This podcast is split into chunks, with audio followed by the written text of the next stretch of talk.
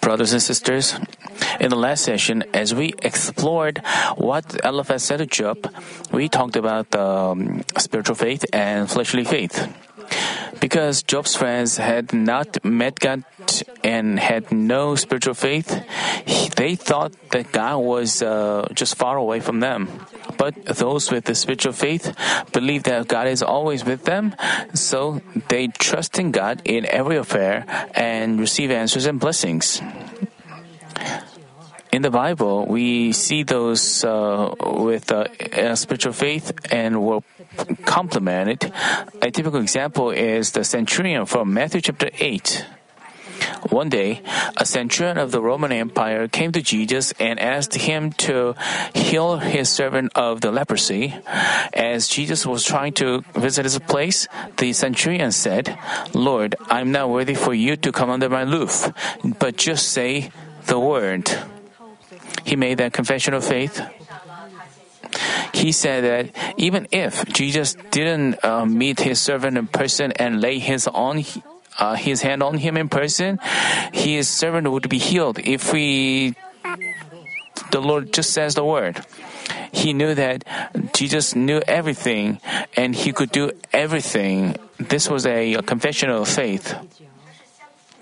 Then Jesus uh, co- greatly complimented the centurion, saying that I have no one with such great faith among Israelites. And Jesus said, It shall be done for you as you have believed. And his servant immediately got healed. As you can see, faithful faith, spiritual faith, please God and brings down God's answers and blessings.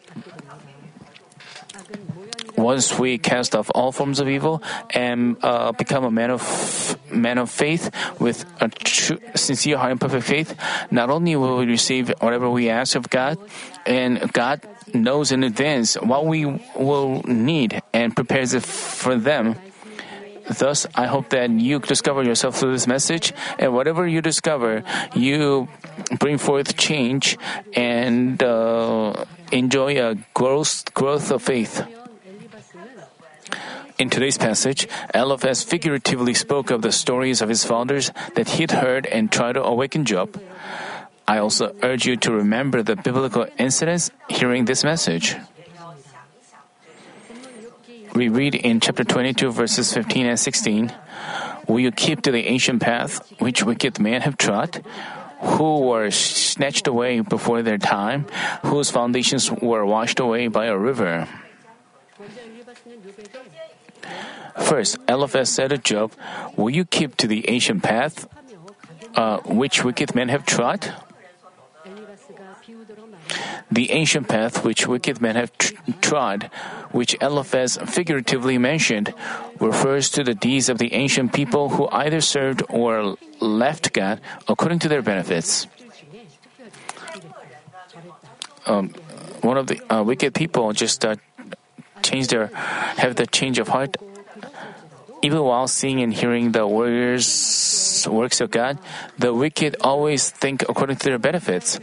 During the Exodus, the Israelites gave thanks and obeyed when God worked with His amazing power, but when things didn't go according to their thoughts or benefits, they soon complained and grumbled and defied Prophet Moses.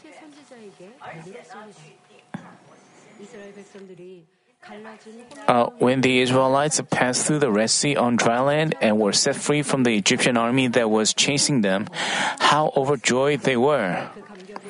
Women danced with tambourines in their hands, and the whole congregation praised God.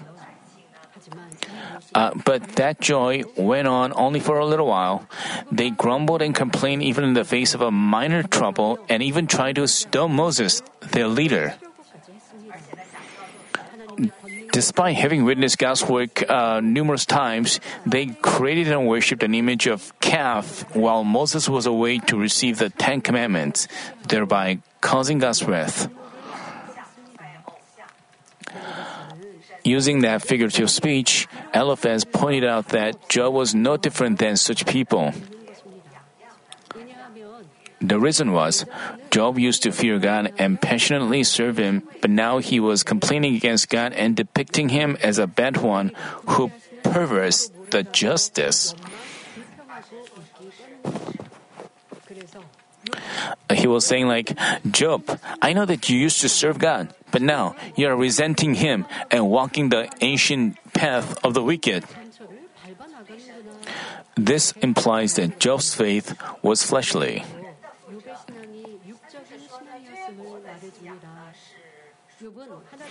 Job had learned the knowledge about God and served Him, yet he didn't have an experience of meeting God, so the state of his faith was revealed in times of a test. You know, when you go through trial, people say that I, I have realized what, realized the true state of my faith. I discovered myself people say things like that, they discover their shortcomings and make such confessions.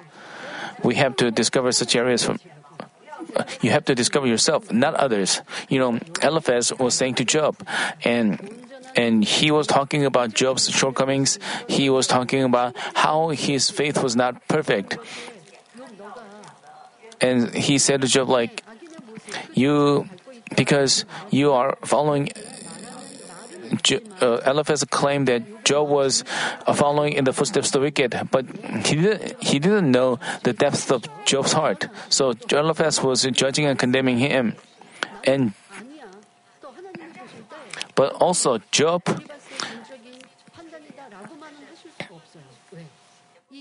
you know because Job also had a because also Job himself knew that uh, because he went through trials, he discovered the depth of his heart. That's why we need trials. Of course, you, uh, as you look, reflect on your Christian life, there were such times like when you are filled with the Spirit, you are, uh, you, you feel like you are you you've got past the uh, rock of faith and you've also entered the spirit and you are upset about not having but what do you, how did you do during the trials? You're, you see yourself not getting past the rock of faith, not having entered the spirit. So if, if, if you have such realization, it is a blessing. Father God knew things. So even Father God allowed this situation so that I can uh, realize my shortcomings. And we can just uh, but if you if you think like Eliphaz, well, that person received a measure of faith and he was a, uh, a spirit. But if you um, judge others, condemn others like Eliphaz, if you evaluate others like Eliphaz, you, you shouldn't be like that. You, you, you may think like, well, he some people still have shortcomings, but but God was giving them a measure of faith so that He uh, He gave them a chance. So also he also may um, they also may have a lot of merits, but some people judge and condemn others. But you know, just as Eliphaz pointed out Job's faults, I mean, you have to.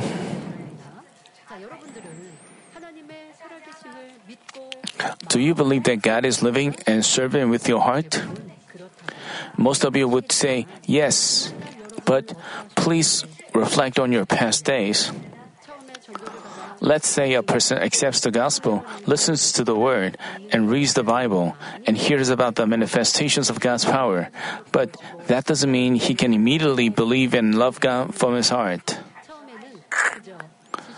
Uh, when they receive, uh, at first, he only has knowledge based faith because he hadn't experienced God, he is just numb. Uh, I'm talking about the time you are a novice believer, uh, right after you met God. Of course, among novice believers are those who are filled with the Holy Spirit and confess their love for God. But as for the most of them, their love cools with the passing of time. When they receive answers and blessings, they feel like God is a good one with joy and gratitude. But in the face of a trouble, they begin to think, should I necessarily live this kind of Christian life? It's demanding and tough. That's why they need an experience of meeting God through trials. I'm telling you to think about the novice time. You know, Job didn't had an experience God directly, so he was uh, his shortcomings were revealed. Uh, we've all we may also have such areas. You know, right after you met God, even though you see and hear the God's manifestations of power, but so some people have a change of heart and you know, even novice believers, even if they look uh, filled with this, you know, we know that just being, you know, you have to circumcise your heart. But novice believers, they don't know how they don't know how to circumcise their heart, and and God, Father God also does not demand circumcision of the heart right away. So after they learn about Jesus, learn about God, and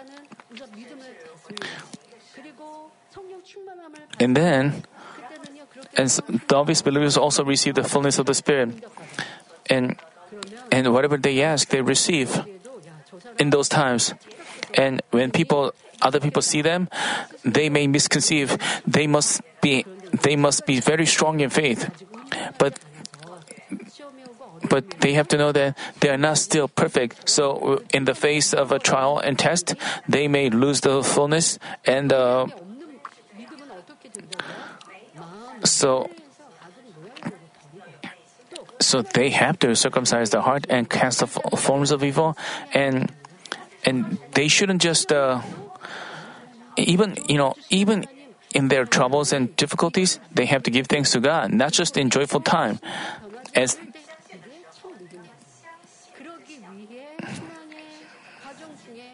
that's why in the process of Christian life, they need to go through trials. In the face of troubles and tests, if they remember, you know, in the face of troubles and tests, if they lack experience of meeting God, they may waver. But, but it, as they remember the words and works they have seen and heard, and have their problems resolved by hanging on to God,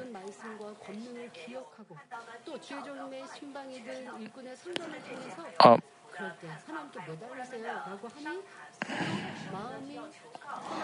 and those good-hearted, those people with a good heart, even they uh, hang on to God, even though they are distressed, they even though they are have grief, even though they have lost the fullness, but they pray, and then Father God resolves their problems. So this is how we meet God. So, um, so they can directly meet God, and God isn't just a being they've heard of. You know,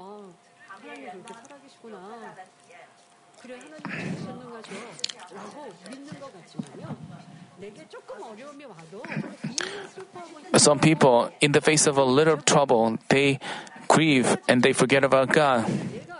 They have to meet God directly. Let's say they have a cold. Before they meet God, they um, have to lie in bed for a few days. But after they come to the church, they witness the Father God's great power. And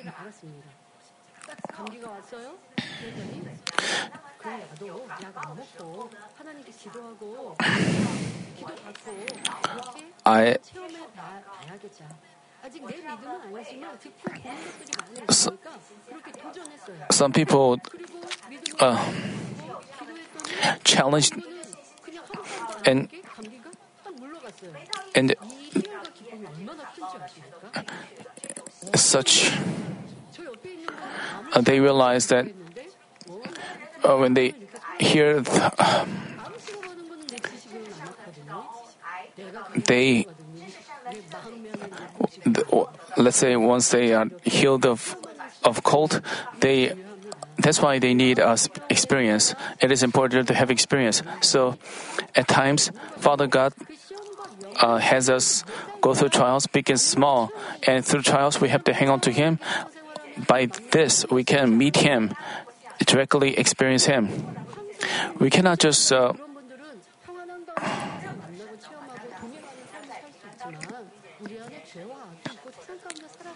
while we have sins and evil, and while we live in this world, we may have fleshly thoughts, and the Satan causes us to lose faith. So we need um, go through trials and and once uh, and that way we can grow our faith uh, greatly. By meeting God this way, they develop spiritual faith and feel His love. Uh, so they won't complain or have a change of heart for minor troubles. When, when they don't have such uh, experience, they used to complain and grumble, and then they try to repent and hang on to God and receive healing. But then, in the face of trouble next time, they no longer complains. That's how they grow their faith. So through troubles, they develop a spiritual faith. As they grow faith through trials like this, they can possess great faith by which uh, they don't stumble even amidst hardships. This doesn't happen by going through trials once or twice.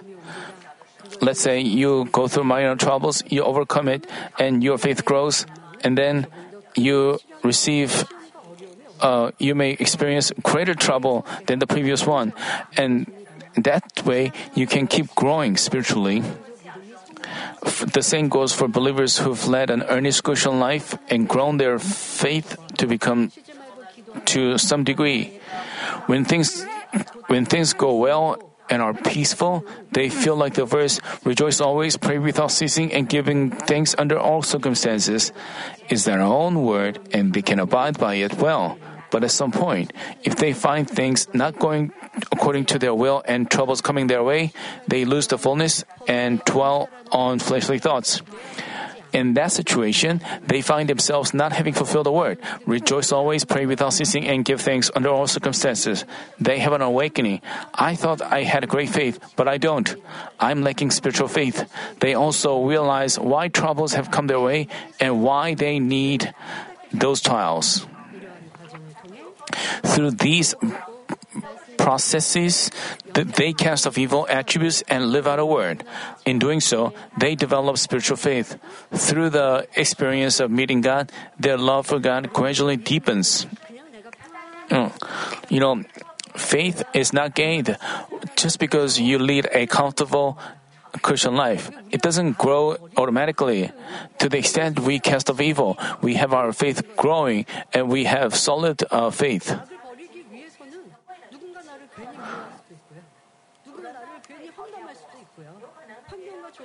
You know, some people may gossip. We may have troubles, uh, and and when things are always peaceful, they have no occasion to complain. So they they misconceive that they always rejoice and give thanks, but in the trials, they lose joy. That means they didn't have true uh, faith. They have to discover that fact. And they have to realize that uh, when things are joyful, I rejoice. But when things are not joyful, I um, I didn't rejoice. They have to realize their disobedience. Um, and they have to realize their disobedience and then just because you stay faithful as a worker doesn't mean you have fulfilled the word.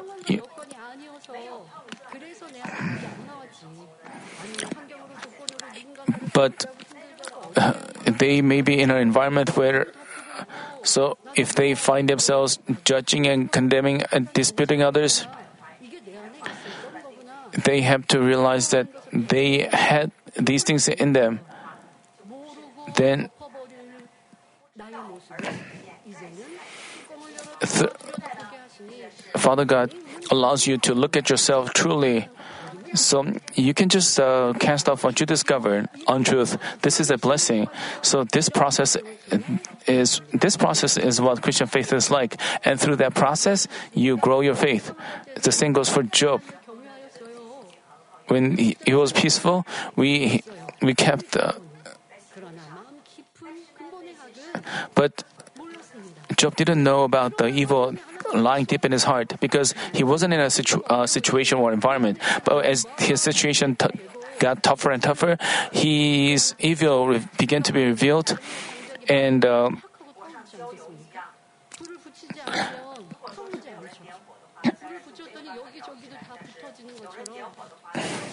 so Job, Job had uh, was looking at the evil that he hadn't even realized.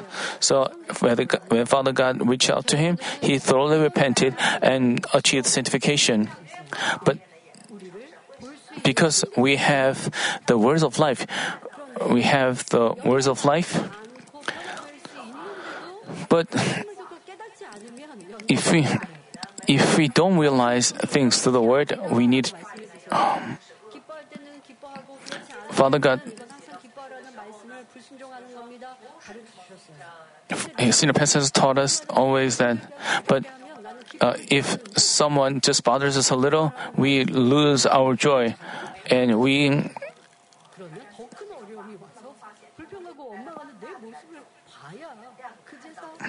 And as you find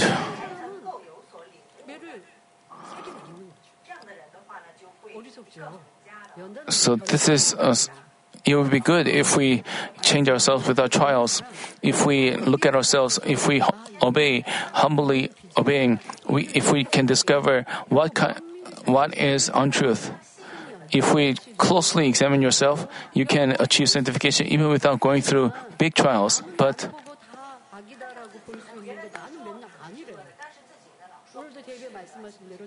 as we've um, heard in the Sunday uh, morning service, some people get angry and irritated, but when they are uh, when some people point it out, they say that I didn't get he, he didn't they didn't get irritated or they give an excuse put the blame on others because some someone else did wrong he got irritated.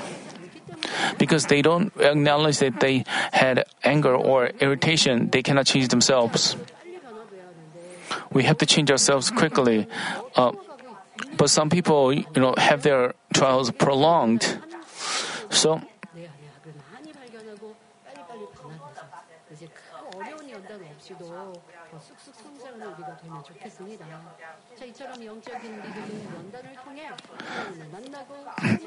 this way, spiritual faith is gained as we go through trials and meet and experience God. For this reason, God was putting Job through trials.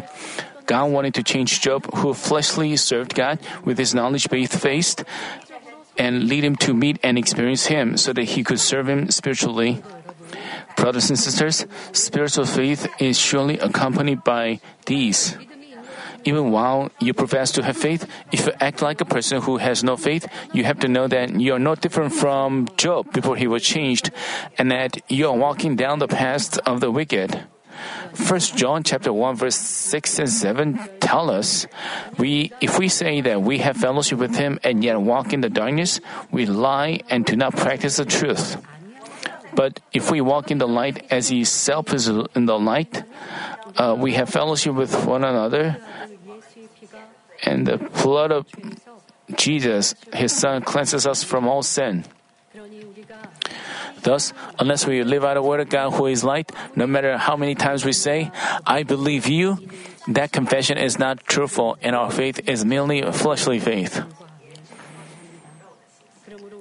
Keeping this in mind, we shouldn't walk down the path of the wicked who show no deeds and who rejoice in peaceful times, but suddenly change their attitude, uh, suddenly change their heart in troubles.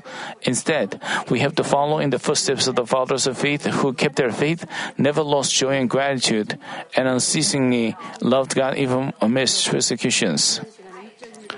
you know, we talked about spiritual faith and uh, fleshly uh, faith in the last session, and I'm also talking about the physical faith and know, you know, I also, I also hope that you have an awakening. When you are peaceful, when you have a lot of answers, you say things like, God is good God, He is our Father. But in the face, when things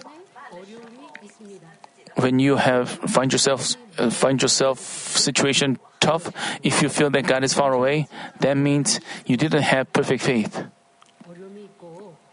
Whether you have trouble, whether your answer is not coming quickly, you have to figure out your problem and. Um, you know, because God is still your Father, God is still God of justice.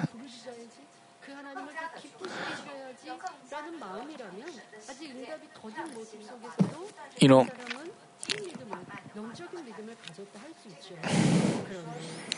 but some people uh, feel that God is uh, close to them, but other times he, they feel that God is far away and they misconceive that God is not loving them anymore. But that, that's like, that's like,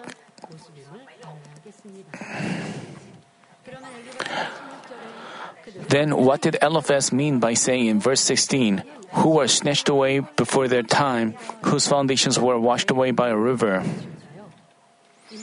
As we reflect on the history, the wicked were snatched away before their time came and their foundations were washed away.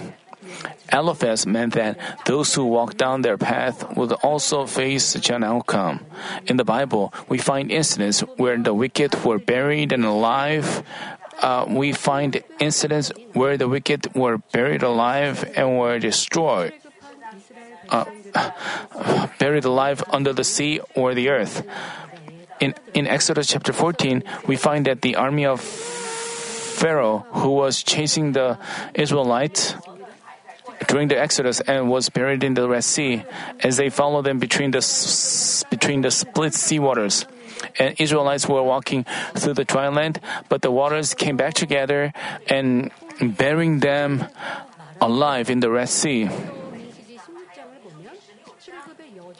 Also, in number 16 is an incident where Moses' cousin Korah instigated 250 leaders of the congregations to oppose Moses during the Exodus.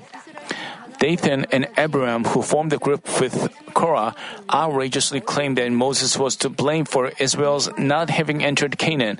As Moses bowed before God, God himself solved the problem. The land they were standing was immediately split, and Korah, Dathan, and Abiram and their families all fell into Sheol alive. And the 250 leaders who joined them for rebellion were consumed by the fire of God.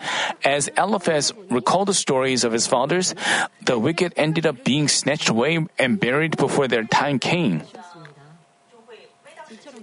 He asserted that since Job also followed in the footsteps of the wicked, he'd lost all his children and possessions and became a person without any hope. But Eliphaz's remark in which he claimed that the wicked are unconditionally snatched away is not right according to the truth. The reason is God doesn't have even the wicked snatched away unconditionally, but He judges each of them differently according to their gravity of sins. For example, just as God said to Abraham in Genesis chapter 15 verse 16, then in the fourth generation they will return here, for the iniquity of the Amorite is not yet complete when the iniquity of the Amorite wasn't complete, God didn't destroy the people.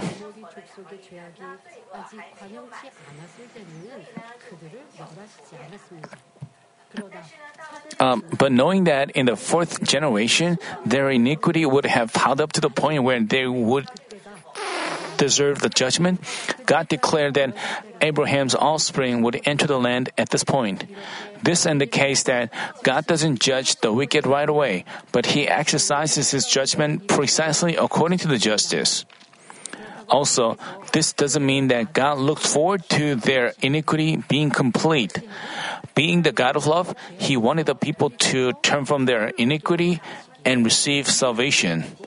So He notified them in advance and gave them opportunities. As I told you, I, I just told you, just told you, after the fourth generation, Avram's offspring uh, would become the take the land. You know, God was, was also giving a chances to Amorites. He was uh, patient with them. It's not that it's not that God was looking forward to their uh, iniquities being filled up. Um, God did God didn't think like you know that doesn't mean God caused them to you know God continually gave them opportunities and if they had repented God would have been joyful. So we shouldn't misunderstand this God of love.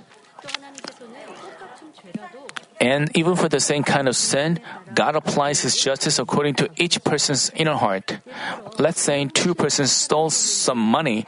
One of them stole the money to help his friend pay for the hospital bills. But the other, uh, but the other did not but the other did that merely to satisfy his greed. As for the person who committed a sin to help his friend, God, God can apply the justice of mercy for him. But this is never to say that you can commit sin if it's for a good purpose.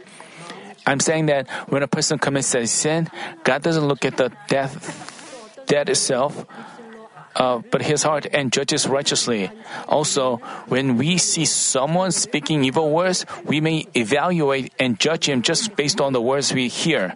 But God knows exactly whether he speaks them with an evil intention or for some other purpose. Even while he speaks bad words, he may want to turn from his ways or he may do out of his uh, righteous anger. Even after two people have committed the same sin on the outside, depending on their heart, they may suffer a trial or not. The following verse 17, uh, following verse says, They say to God, Depart from us, and what can the Almighty do to them?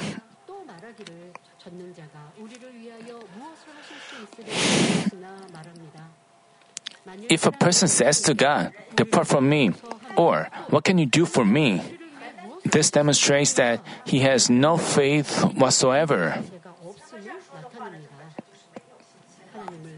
Nor does he serve and fear God. Such was also the case with the Israelites during the Exodus.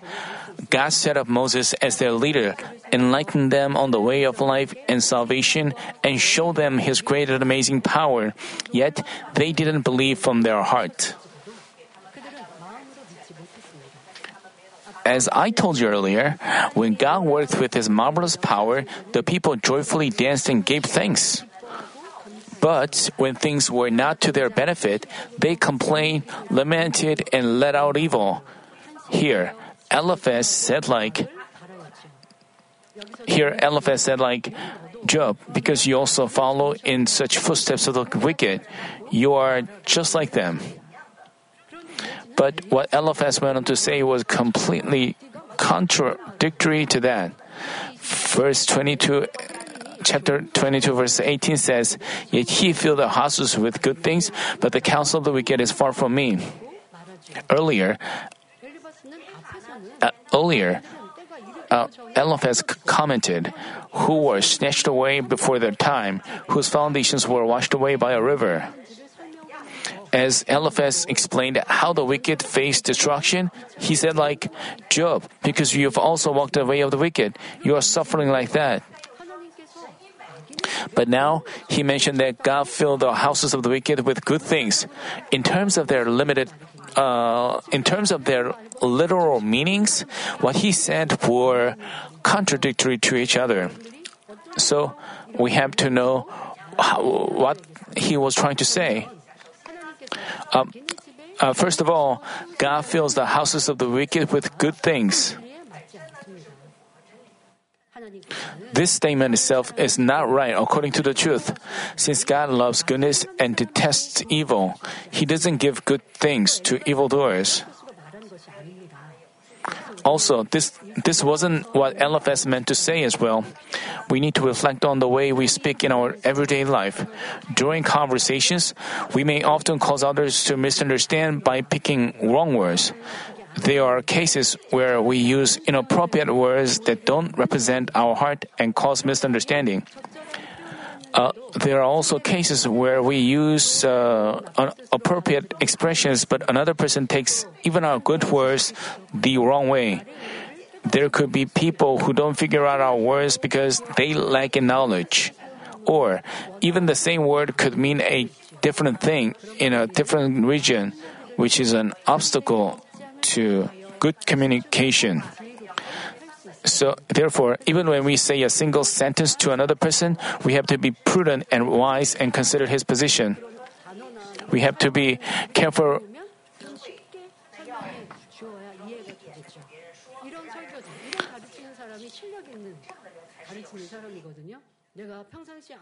So even if you have a lot of knowledge, if if if the person who listens to you cannot understand you, uh, it's no use. You know, Eliphaz was. Uh, So when we say something, we have to uh, most of all, if we filter our words through the truth and the Holy Spirit, we are saved. Not only should we refrain from saying evil words, but we are not to say whatever the Holy, whatever the Holy Spirit deters us from saying, even if they're good words or complimenting words.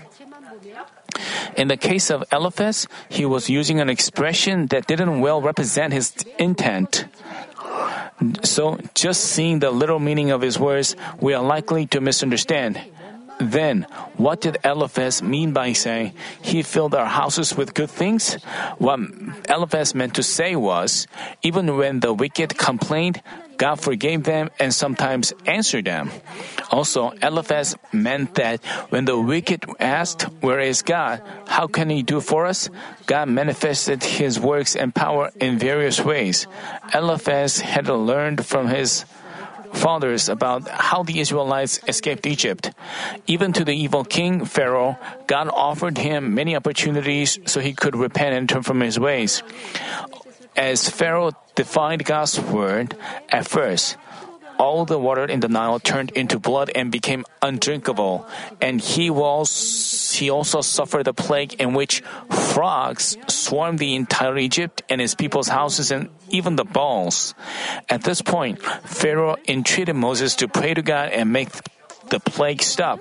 As Moses prayed, God answered him and made the plague stop. As so by Moses' prayer, the disaster came and they were driven away. And men of God have such authority to bless or curse people. But it is God who does things. But there are men of God who have, you know, so men of God bring down God's answer, and when they ask, blessings or curse come.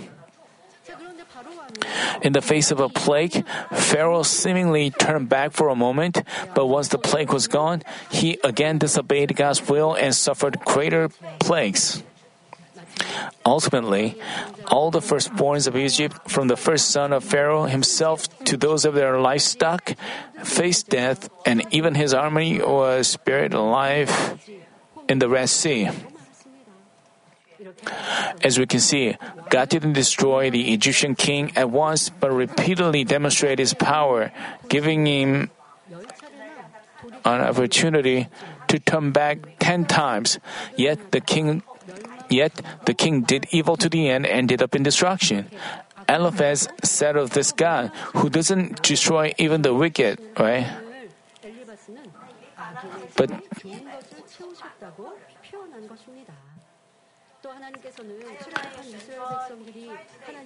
I mean, also during the Exodus, even as the Israelites despised him, God answered them at times. The reason was God wanted to melt their stubborn heart through his works so they could know and believe that he is living. You know, you shouldn't misunderstand God. So you shouldn't think like if we resent God, if we complain God, He would have mercy on us. You know, you know, when the Israelites didn't have strong faith because they lacked experience, they complained. Even when they complained, God gave them opportunities again and again. But as that repeated, even they, because they continued to resent God, God didn't like it. So we, you shouldn't. Um, misunderstand the you shouldn't think like even if I complain against him, he would give me a chance. He would. Uh, then you stay the same without the growth of faith. When the Israelites created and worshipped the golden calf, God declared that He would destroy them and make a big nation of Moses. But as Moses earnestly asked God for forgiveness on their behalf,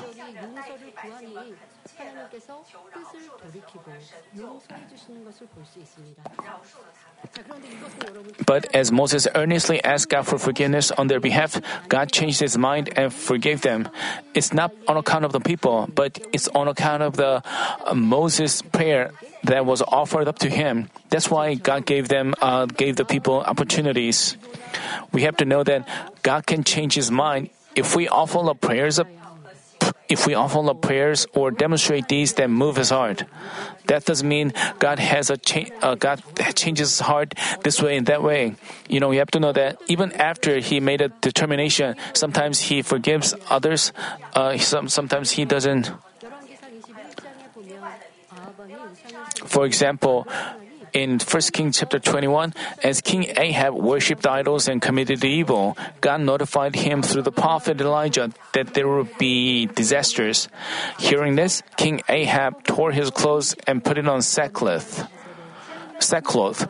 Repenting thoroughly, he fasted humble he fasted and humbly asked for God's forgiveness. Then God forgave him and said that the disasters would come in his son's generation. He forgave him, right? But then, then does this mean that his son unfairly suffered the disasters on account of his father's fault? You know, no. God knew that Ahab's son would act in more evil ways than his father, so he spoke of the corresponding retribution. But if, if, but as Ahab's humbly repented, God accepted his repentance. We have to know how to receive, experience God's mercy and forgiveness. Uh, brothers and sisters, no one can change what God has decided in his heart. But even after a person commits an unforgivable act and God desires to punish them, once he bitterly repents like a young uh, once he bitterly repents like King Ahab and humbly comes before God, God forgives him. Then, does this mean that God changes his mind or lies? God had made a determination, but he changed his mind. You, you may think that way. You shouldn't do so. Here, we are to feel God's great love here. As we find in Ezekiel's uh, chapter 18, verse 21. Do I have any pleasure in the death of the death of the wicked? declares the Lord, rather than that he should turn from his ways and live? How good our Father God is.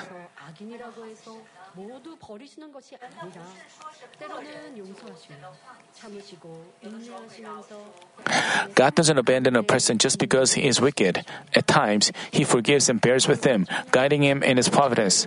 The reason that God bears with people, one day like a thousand years, and a thousand years like one day, is that he wants all to be saved without anyone being destroyed. This is the heart of God and his will. But we shouldn't misunderstand this love and misconceive that God is filling the houses of the wicked with good things, like the little meaning of Eliphaz's statement. We shouldn't misunderstand God. Uh, as I just explained, the reason that God gives the wicked his favor is that he wants to melt their stubborn heart and give them opportunities to turn back. But even though God repeatedly gives a person opportunity, if we refuse to turn back to the end, he cannot but reap fruits of destruction. Earlier, um, to, th- um, through the Moses' ex- intercession, um, the people had a chance to survive, but but they so so Father God gave you a shepherd and gave you opportunities. Father God is guiding you to New Jerusalem. But if you are, don't circumcise your heart, even if you can be saved, you cannot go enter uh, in a good, better dwelling.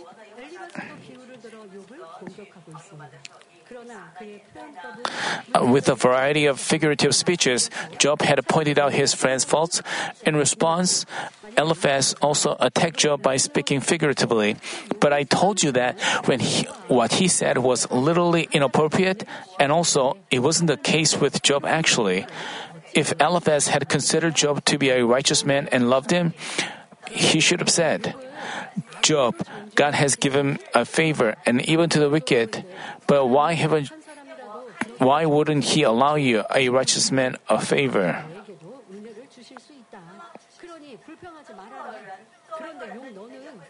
Uh, but since Eliphaz was condemning Job to be a wicked person, he said like, Job, as we reflect on the history, God has filled even the houses of the wicked with good things, so He can give a favor even to you, a wicked person. So please don't complain. But you must be more wicked than them. That's why you haven't even received His answer. You know, it is crucial that we figure out the spiritual meaning that God wants us to know, rather than focusing on Eliphaz's expressions. We have to understand the heart of the Lord, who doesn't want to break off a bruised reed or put out a smoldering wick. Even when a person is so wicked, if he has even the slightest chance of recovery, God doesn't want to cut off his life. So, we should also achieve such a forgiving and loving heart, thereby bringing joy to God. We will go on to discuss the latter part of verse 18 in the next session. Um, we explained about the uh, talked about the God of the mercy. I hope that you apply this message in you. And the important thing is, God wants His children to resemble His heart. He wants the men of Holy Spirit and, and those men of Holy Spirit resemble God.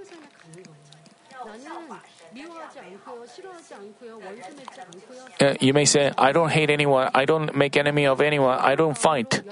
But,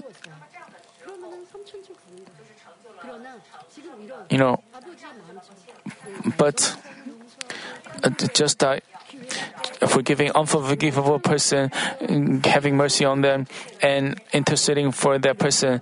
And even if you have to make a loss, you do these things. People who have have such a heart that resembles that of the Father, the New Jerusalem is the place for these people. You know, God God is telling us to fill up the New Jerusalem. God gave this duty to our shepherd, and we have said Amen. So we have to. So we have to make a resolve.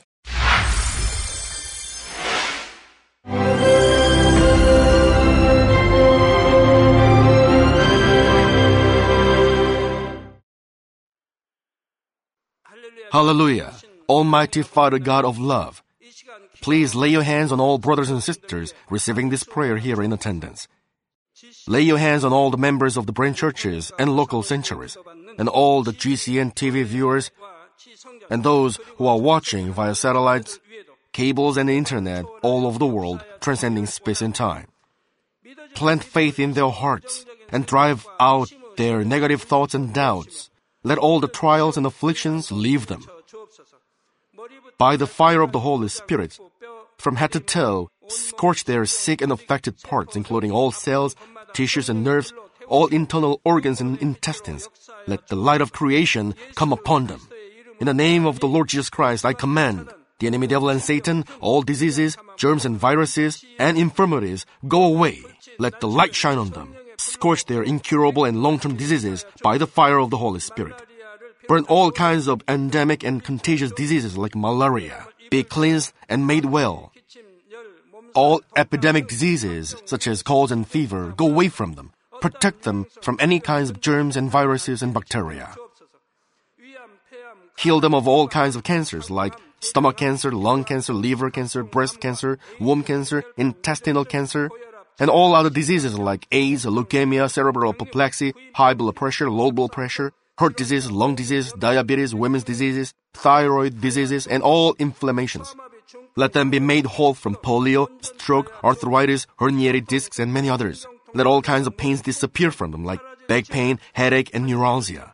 Set them free from epilepsy, autism, depression, neurosis, and all other mental diseases. Loosen them from all kinds of paralysis, and let them get up, walk, and jump. Let them regain good eyesight and restore good hearing. Let the blind open their eyes and the deaf come to hear and mute begin to speak. Heal them of after effects of all kinds of accidents. Restore their ruptured and broken bones. Restore them from burns and let the heat and burning sensation go away from them. Father, let there be no scars left. Be cleansed from all kinds of drug addictions and poisoning. Father, regenerate dead nerves, tissues, and cells, and bring the dead back to life. Father, please bless them to conceive a baby. Bless them to conceive a baby. In the name of the Lord Jesus Christ, I command the enemy devil and Satan, the ruler of the air, the evil forces, and their servants, go away from them. Go away, you evil spirits, unclean spirits, deceiving spirits, spirits of falsehood, separating spirits, and all forces of darkness. Loosen all bonds of wickedness and darkness, and go away from them. Let the light shine on them. Father God, give them strength to cry out in their prayer, and empower them with the power to cast off sins and become sanctified. Let them be in good health as their soul becomes prosperous, and let their family be evangelized. Protect them from all kinds of accidents and disasters, and bless them to lead a successful and prosperous life in everything.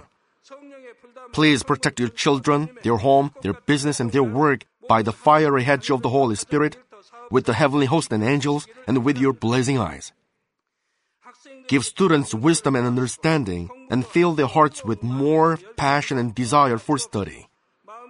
Keep their hearts and minds from worldly things, and plant into their hearts more fervent love for God. Bless your children and let them give glory to you in everything they do, whether they eat or drink or whatever they do. Let them confess and testify to the living God. I've met God, I've experienced God, and received His answers and blessings. Father God, thank you. Let all glory be to you alone. In the name of our Lord Jesus Christ, I pray. Amen.